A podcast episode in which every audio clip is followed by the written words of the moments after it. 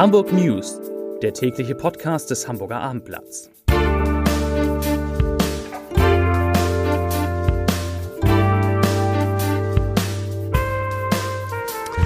Moin, mein Name ist Lars Heider und heute geht es um neue Probleme bei der Bahn im Norden. Weitere Themen, die A7, die wird auch erneut gesperrt, die Krawalle beim FC St. Pauli wirken nach und die NDR Talkshow braucht einen neuen Moderator. Dazu gleich mehr. Zunächst, wie immer, die Top 3, die drei meistgelesenen Themen und Texte auf abendblatt.de. Auf Platz 3, Geisterfahrer legt 10 Kilometer auf der A25 zurück. Auf Platz 2, Mäuseplage nervt Menschen in Eppendorf. Und auf Platz 1, Hammerattacke in Wandsbek mehrere Menschen auf der Flucht. Das waren, das sind die Top 3 auf abendblatt.de.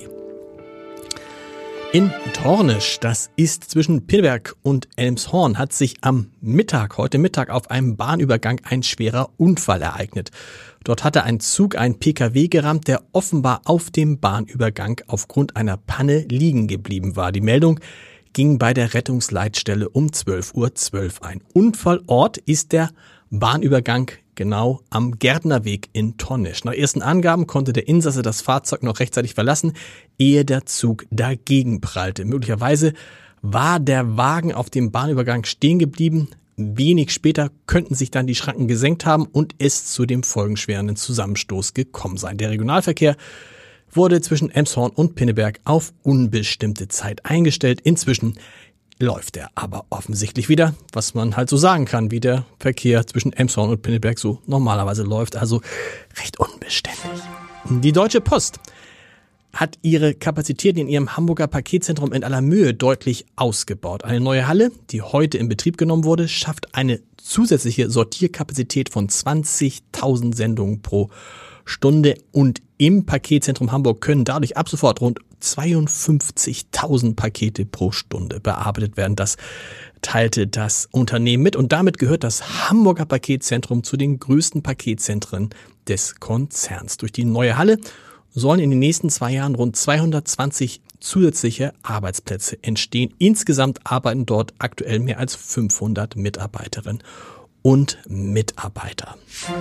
Nach der Auseinandersetzung Entschuldigung, mit einem Hammer in einem Café in Wandsbek sind zwei Tatverdächtige ermittelt worden. Es handelt sich um einen 31-jährigen und einen 34-jährigen, wie die Polizei mitteilte. Die Ermittlungen zu möglichen weiteren Tatverdächtigen dauern an. Bei der Attacke am Sonntagnachmittag waren drei Männer im Alter von 18, 23 und 30 Jahren leicht verletzt worden. Hintergrund der Auseinandersetzung scheint den Angaben zufolge ein Streit zu sein, der sich in der Nacht zuvor ereignet hatte und zu dem sich die Betroffenen aussprechen wollten.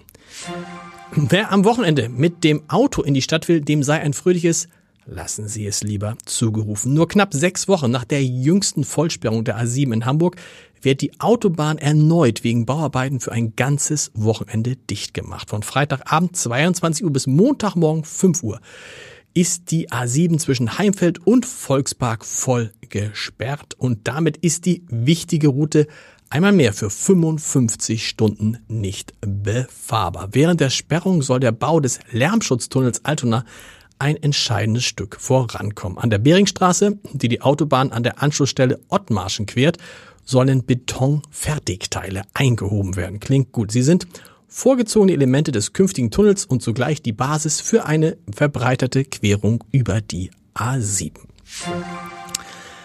Alle Fußballfans beschäftigen weiterhin die Krawalle am Millantor. Bei der Begegnung gegen Hannover 96, die 0 zu 0 ausging, war es nach 75 Minuten zu einer Auseinandersetzung im Gästeblock gekommen. Nachdem ein männlicher Fan massiv attackiert worden sein soll, betraten Einsatzkräfte der Polizei die Gästetribüne und wurden anschließend von 96 Fans angegriffen. Nach der Partie kam es zur Auseinandersetzung schon wieder zwischen Heimfans und der Polizei. Bei den Krawallen wurden mindestens 15 Fans und 17 Polizisten verletzt. Die Partie war wegen der brutalen Szenen für etwa fünf Minuten unterbrochen und dann fortgesetzt worden. Die Vorkommnisse verurteilte der 25 Jahre alte Johannes Eggestein vom FC St. Pauli als, ich zitiere, sehr unschöne Szenen, die will kein Mensch sehen.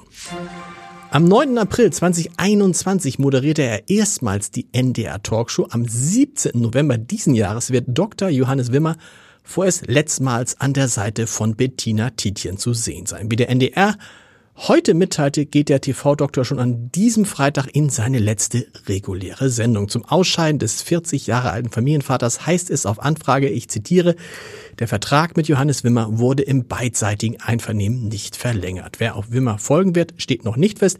Der lässt mitteilen, er möchte sich künftig mehr auf seine Rolle als Arzt konzentrieren und anscheinend nicht mehr Moderator sein. Ähm, jetzt ist die Frage, wer wird der Nachfolger von Johannes Wimmer? Die Vorgänger waren unter anderem Alexander Bommes, Jörg P. und Jörg Pilawa. Wer weiß, vielleicht steigt einer von beiden dann doch nochmal ein. Wir werden es erfahren und dann in diesem Podcast vermelden. Und einen Podcast-Tipp habe ich natürlich auch noch für Sie. Morgen früh, Bäcker am Morgen, unbedingt reinhören, denn zu Gast ist Verkehrssenator, Hamburgs Verkehrssenator Agnes Tjax und der hat eine extrem wichtige Information für alle, die in Hamburg Bahn fahren, vor allen Dingen für alle, die Fernbahnen fahren und Regionalbahnen. Da gibt es nämlich ein Problem, was sich gar nicht so leicht lösen lässt. Ruhig mal reinhören unter www.abendblatt.de slash podcast und wir hören uns morgen wieder mit den Hamburg News um 17 Uhr. Bis dahin. Tschüss.